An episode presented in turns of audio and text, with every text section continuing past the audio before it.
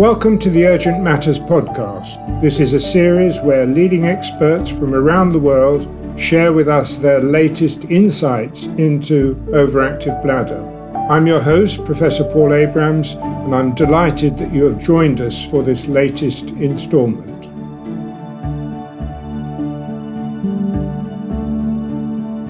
Well, welcome to this podcast, and we're going to talk about the unique characteristics of overactive bladder in the adult male. And I'm delighted to welcome James Urry, who's a consultant urologist from South Africa.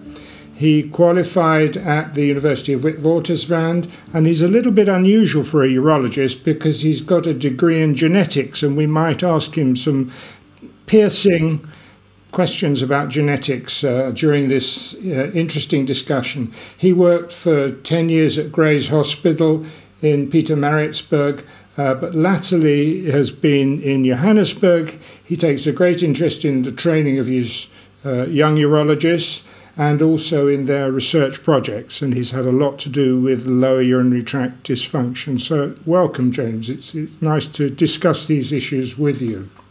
Thank you, Paul. And, and, it's indeed an honor to be joining this podcast from a cold winter's evening in Johannesburg.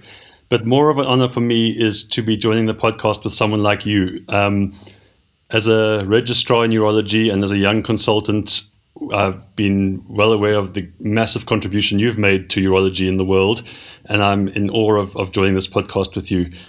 Okay. Um, James, I'd like to ask you first about the epidemiology, and maybe we can drift into genetics about that, uh, and particularly about the treatment patterns of, of adult men who've been diagnosed with overactive bladder. Of course, sometimes this is also complicated by a second diagnosis of benign prostatic obstruction. Thank you, Paul. Um, before we start, perhaps we can take a step back. I, I recall as a registrar in urology struggling around the definitions of these terms, and I think it's really important for anyone listening to this podcast to have a clear understanding of exactly what we're talking about. So I thought maybe I'd, I'd take a step back before answering the question about epidemiology and maybe just run through with you, if you wouldn't mind, some of the definitions of the terms we're going to be using. Um, if we look at overactive bladder, which is what this podcast is about, uh, overactive bladder in men, um, I think it's important to understand that it's a symptom complex characterized primarily by urinary urgency with or without urge incontinence, often with associated frequency and nocturia, but in the absence of any other pathology. This is a distinct condition compared to detrusor overactivity, which is a urodynamic finding and is characterized by involuntary detrusor contractions during bladder filling. And I think young urologists and trainees often think of the two as being the same, but they're certainly not. Detrusor overactivity may be associated with the symptom complex of overactive bladder, but it's not the same as overactive bladder. And I think we all know, um, as, as trainees, we learned this that the detrusor activity can be neurogenic or non neurogenic. And I don't want to get into that in too much detail, but just to point out that it's not the same as overactive bladder. When we look at symptoms like frequency, urgency, incontinence, and nocturia, once again, definitions are really important here. And I think we would fall back on the International Continence Society's definitions. And once again, I'm pleased to have Paul on board because he is a member of the International Continence Society's scientific committee. A very broad definition of frequency would be the perception of voiding too frequently during the day.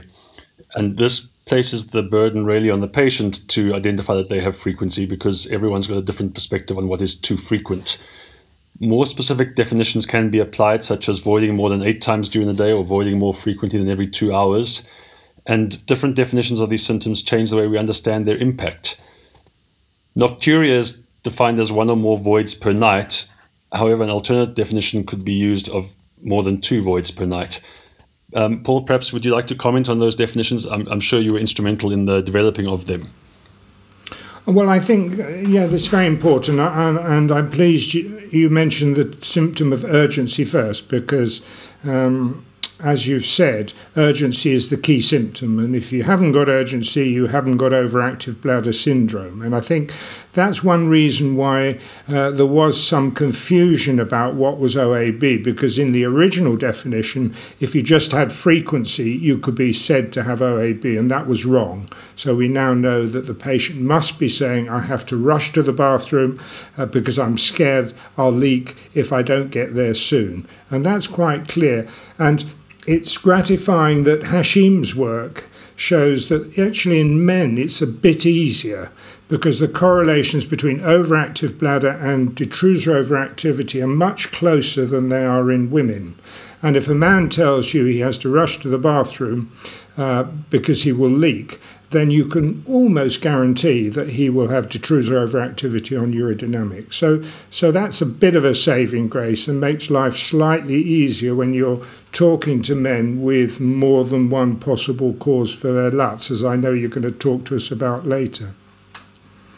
Um, so if we move on, thanks, Paul, to the the epidemiology, and, and you said I'd be able to shed some light on the genetics. Genetics was the beginning of my career many years ago, so I'm not sure if I can shed as much light as as, as you would like. But um, certainly looking at epidemiology, I think we would all agree that in men, overactive bladder is probably an underdiagnosed as well as an undertreated condition.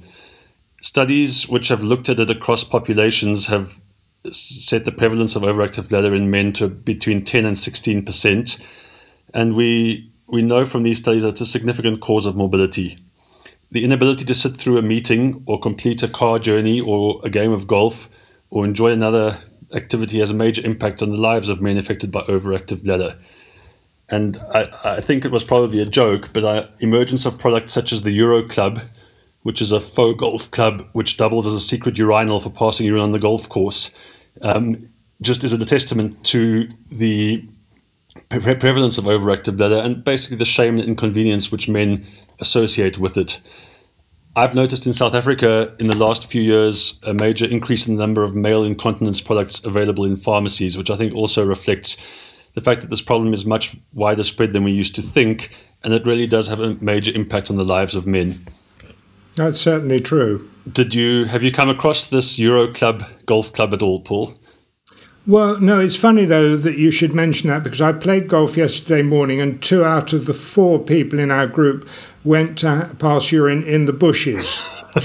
so, you know, in Britain, we always make sure that golf courses have a lot of trees. Absolutely. Um, just thinking back to the definitions, I, I also find it, and maybe you can comment on this, quite challenging when asking men about these symptoms because they also don't understand the definitions. Um, so sometimes I try and phrase it in terminology which is easy to understand. And I, I, ask my patients, Are you the sort of patient who knows where every toilet in the shopping mall is? And the people who do have overactive bladder, sort of the eyes light up and say, Yes, that's me. Um, so it's important for us to understand the symptoms, but we can phrase it to our patients in a way that's more meaningful to them.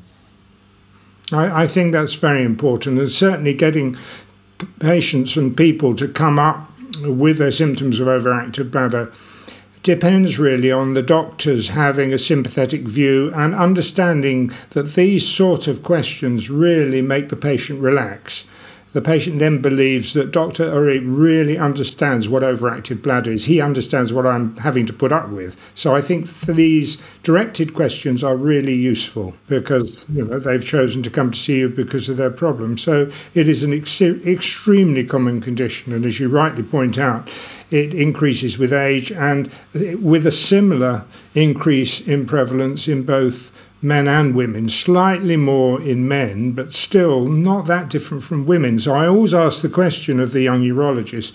It was always said that the prostate causes overactive bladder in men.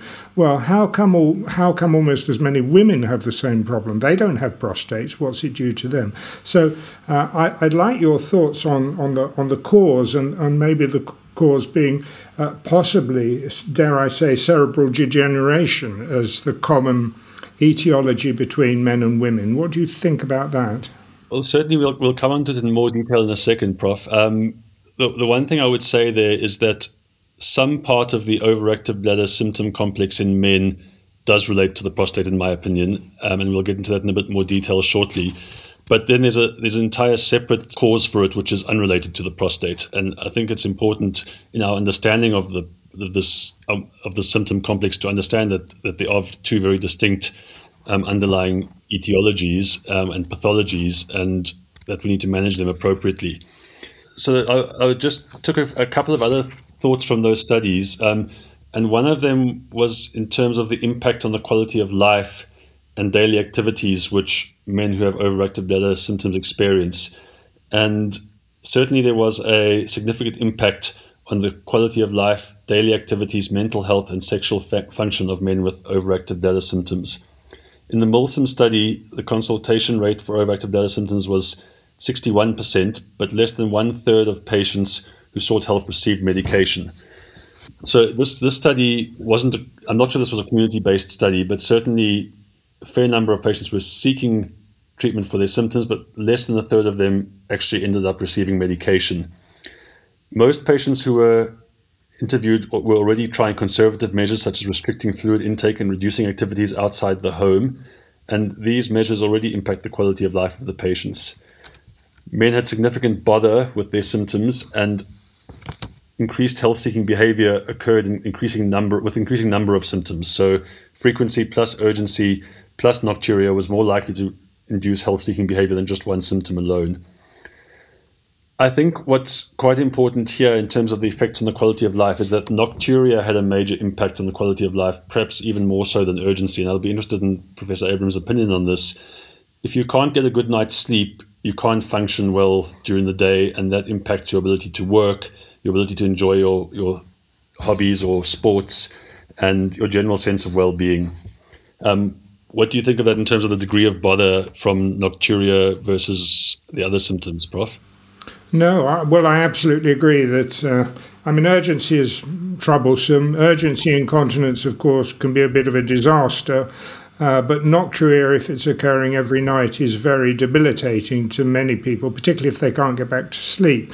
And of course, in the elderly patient, and this would include uh, men and women, that you've got various possibilities as the cause for nocturia, maybe even more than one cause in the same patient. And uh, what do you do about nocturnal polyuria? Because, of course, that's very common in in both elderly men and elderly women, and, and of course, that's not a urological condition. How do you approach that?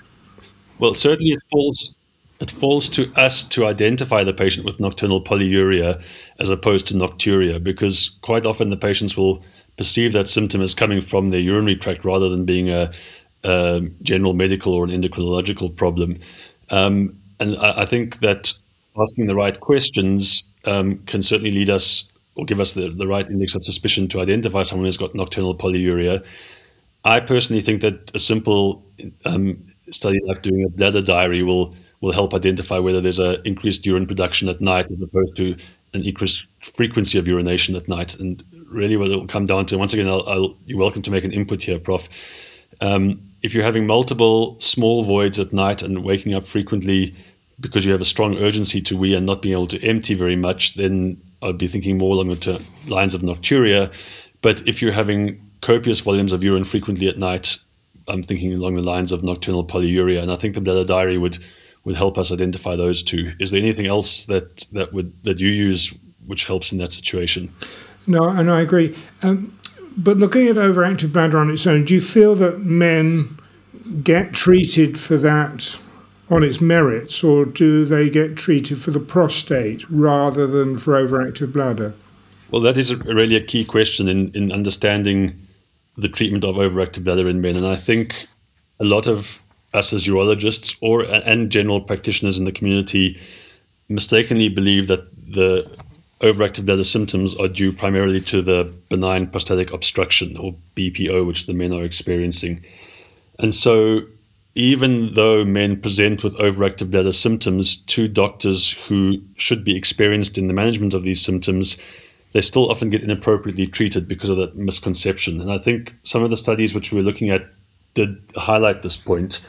Um, there's an, obviously we know there's an overlap in epidemiology of, of BPO and, and LUTS and overactive bladder, but the treatment of the um, benign prostatic obstruction and low urinary tract symptoms men were often treated as first line treatment with medication directed at the obstructive symptoms, whether or not they presented with predominantly benign prostatic obstruction or overactive bladder symptoms. And of over 12,000 male OAB patients without benign prostatic obstruction, 11% of men received overactive bladder agents only, 22% received benign prostatic obstruction agents only, and 6% received both, with 61% receiving neither. So I'm just going to repeat that. A study of 12,000 male overactive bladder patients without benign prostatic obstruction. 11% of men received overactive bladder treatment only. 22% received benign prostatic obstruction treatment only. 6% received both. And 61% received neither. So I think what's really important here is that often men don't present with these symptoms for a variety of reasons. When they do, they're often incorrectly identified as having benign prostatic obstruction as the sole cause of their symptoms and treated appropriately. Seldom are they treated for both or for overactive bladder, and many men receive no treatment at all when treatment may benefit them. What's your experience with with um, with men presenting with for treatment with both symptoms of benign prostatic obstruction and overactive bladder? Well, I know I agree with you that I think the automatic reflex, certainly in primary care, is to give all men a prostate drug because still, I think many clinicians and nurses believe that lower urinary tract symptoms in older men all come from the prostate. And as you're pointing out, this isn't the case. And it's particularly worrying that, uh, as you say, 60% of men don't get any treatment at all, even though they've taken the trouble to go and see a healthcare professional and ask for help. I mean, how do we get past that apparent block? It's a very important question, Paul, and it's it's quite a tricky one to work out what's going to solve the problem. I think there are some legitimate concerns amongst doctors about treating elderly patients, and certainly when I see an elderly patient with overactive bladder symptoms, I do take a really hard look at all the other medications they're on. Um, it is quite daunting when a patient comes in with a list of 10 or 12 other medications that they're on. And you certainly worry about polypharmacy and drug interactions in these patients. Luckily, and we'll talk about this just now, we have um, a medication available now, it's been available for several years, which doesn't work on the cholinergic pathway. Um, so we, we are a little bit more relaxed, or I'm a little bit more relaxed about using that in older patients. Um, but certainly there is a legitimate concern there from from primary care providers about about treating patients, and that may be one of the things that drives them not to put these men onto treatment. Another thing may be the idea that perhaps by treating the overactive bladder symptoms, you reduce the strength of the detrusor muscle and increase the risk of urinary retention.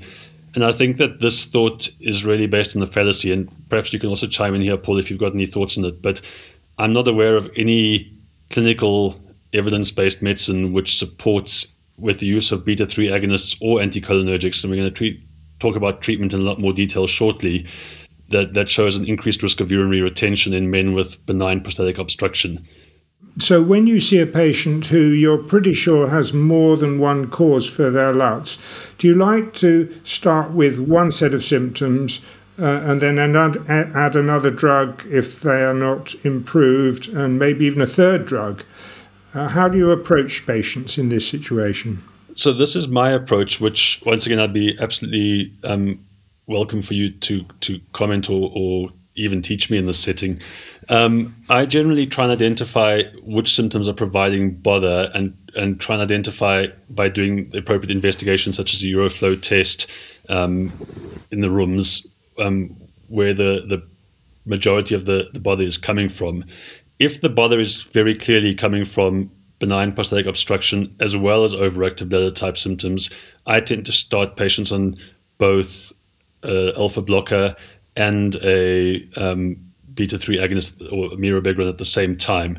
Um, some patients who have predominantly overactive bladder symptoms and are not obstructed on a Uroflow test or don't have a high post micturition residual urine, I'll just start on overactive bladder treatment. And then sometimes I will, down the line, add on a third treatment like a 5 alpha reductase inhibitor um, if, if, it's deemed or if it's clinically appropriate as we sort of work through the symptoms. Do, do you agree with that, Paul? No, I do. I, th- I think I think attacking the bothersome symptoms first is likely to be much appreciated by the patient. And as you say, if they have seem to have an equivalent um, responsibility from overactive bladder and prostatic obstruction, then I see no problem with starting uh, both drugs at the same time. Uh, what do you then do if you also show from the bladder diary they have nocturnal polyuria? Because this isn't that common. This isn't. This is not uncommon. Absolutely. As a scenario. Um, and I, I, first of all look at the medications that the patient's on. So, in some of these patients on furosemide for cardiac failure, and, and, then there's not much we can do about it. I look at the patient's nocturnal fluid habits and see if we can optimi- optimize those. So, cut down on caffeine in the afternoons and evenings, cut down on alcohol, although it's not not usually very successful in telling the patients not to to have a glass of wine or a whiskey in the evenings. Um, and then I also from a medical point of view, try and identify if there's an underlying medical cause for the nocturnal polyuria. But I, I think in that setting, it really is a little bit outside the scope of a, a, urologist. So I tend to refer those patients on to a general physician or endocrinologist. Um, once I've once I've seen the data diet and I've ruled out obvious causes of nocturnal polyuria like fluid habits and and that sort of thing. Um, do, in the UK, are the urologists mostly treating nocturnal polyuria? Well, of course, uh, unfortunately, many of these men are over 65, and therefore you are advised not to give desmopressin. I mean, I think that's good advice. So, uh, the one drug that could help them is difficult to use because, as we know, they may get hyponatremia with uh, various serious consequences. So, I think we have to cope in the, in the ways you suggest. But it does seem a fundamental problem, and I wonder whether we can make it clearer to to primary care physicians, particularly how they should approach the man who probably has more than one cause for their LUTs. I mean, the EAU guidelines go some way to doing that, don't they? Absolutely. I guess once again, the problem there is that the EAU guidelines are well. I mean, in South Africa, we basically follow the EAU guidelines as our guidelines. We don't have enough urologists in South Africa to have an independent set of guidelines, and, and we're firmly um, behind the EAU guidelines in terms of what we do. But general practitioners, who are often the first port of call for these patients, um, don't read those kinds of guidelines. And perhaps the time has come for, and, and these things probably do exist, but a very clear treatment algorithm um, on a, at a general practitioner level for managing men with both overactive bladder and benign prostatic obstruction, so basically lower urinary tract symptoms in men. Certainly, if I think back to my medical school training, which is really where most general practitioners would have had the majority of their knowledge about male lower urinary tract symptoms, I, I think that the understanding of the treatment algorithm and the investigation and, and differentiating between the two sets of symptoms would, would probably be quite poor. And a, a well well put together, concise guideline for at a general practitioner level may be useful. Uh, such a thing may already exist, though. No, I, I think that's a very good suggestion because uh, general practitioners wouldn't intuitively go to the EAU guidelines, would they, to look things up? So I think you're quite right. We ought to really be translating these for for primary care. So it is a bit clearer that you've really got to think about the three main causes of LUTs in men, being, as you've said, overactive bladder, benign prostatic obstruction, and nocturnal polyuria, and explaining how common it is for uh, them to occur in the same patient. So I think that's one factor. I think, lastly, what I'd like to ask you is about men in general. Men in general are pretty hopeless, aren't they, in looking after their own health. I mean, we are like ostriches. Um, we like to put our head in the sand until something disastrously goes wrong. We, we keep our problems to ourselves. And usually, or often, it's the wife that pushes the husband uh, into, your, into your front door, through your front door of the clinic, and says, My husband has got a problem. And the husband looks sheepish. Can we do anything to reduce the threshold at which men come and tell us about their OAB and other LUTs? That's an excellent question, Prof. And just to go back to your, your anecdote, I, every second man who comes to see me, I ask them what's wrong, and they say, "Oh, my wife booked the appointment for me." Um, so it is it is really a, a serious problem. And I guess in male health, there are concerns around prostate health which are not related to bothersome symptomatology, like um, prostate cancer screening, and men are really bad at that as well. So there's a whole lot of places where we can get men to improve. But the answer to how we do that, I don't know if I have an easy answer there. Obviously, patient education is is important, but I don't know how to reach out to men to make them aware that these symptoms can be treated. Um, I, I, think most men just think of it as a, a natural pro- progress of aging, and I, I often ask men. Um, how do you pass urine? Just as a sort of introductory question. How do you feel about the way you wee? And they're like, oh, well, it's not great, but that's normal for aging, isn't it? Um, so there's this conception that our urination is going to, de- and I'm talking now as a man, our urination is going to deteriorate as we get older. We're going to not be able to wee against the wall anymore, but dribble on our shoes. We're going to have to get up five times at night. And we just accept that. And the only way we're going to change that is if we can get it out there to men that these symptoms don't need to be accepted and that they can be treated. And we've got good, safe, and appropriate medications on the market these days to treat these symptoms. And how to do that, not so easy. But I mean, obviously, a patient education program would be the way to go there, I think. And I think slowly this information will filter through as it filters from the specialists to the general practitioners and then into the community. Um, eventually, we'll get to the point where we don't stick our heads in the sand, but I, I certainly don't have an easy answer to that. What are, what are your thoughts, Prof? Uh, well, I just wonder whether uh, social media and apps uh, are the way forward, and trying to get ah yes, absolutely trying to get men interested in their own health and in self care. Uh, you've already talked about some ways in which men could help themselves. Uh, do you hold out any hopes for social media in the elderly?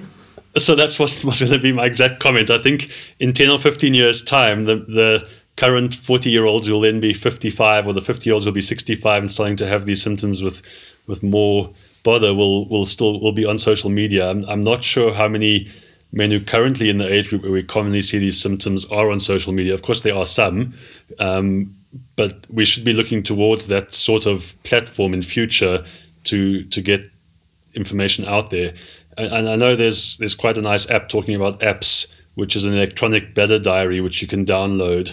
I think it's called Urine Control. Um, I'm not sure if I'm allowed to say that on the podcast, but certainly in my younger patients who need to have bladder diaries, I just direct them directly to that app.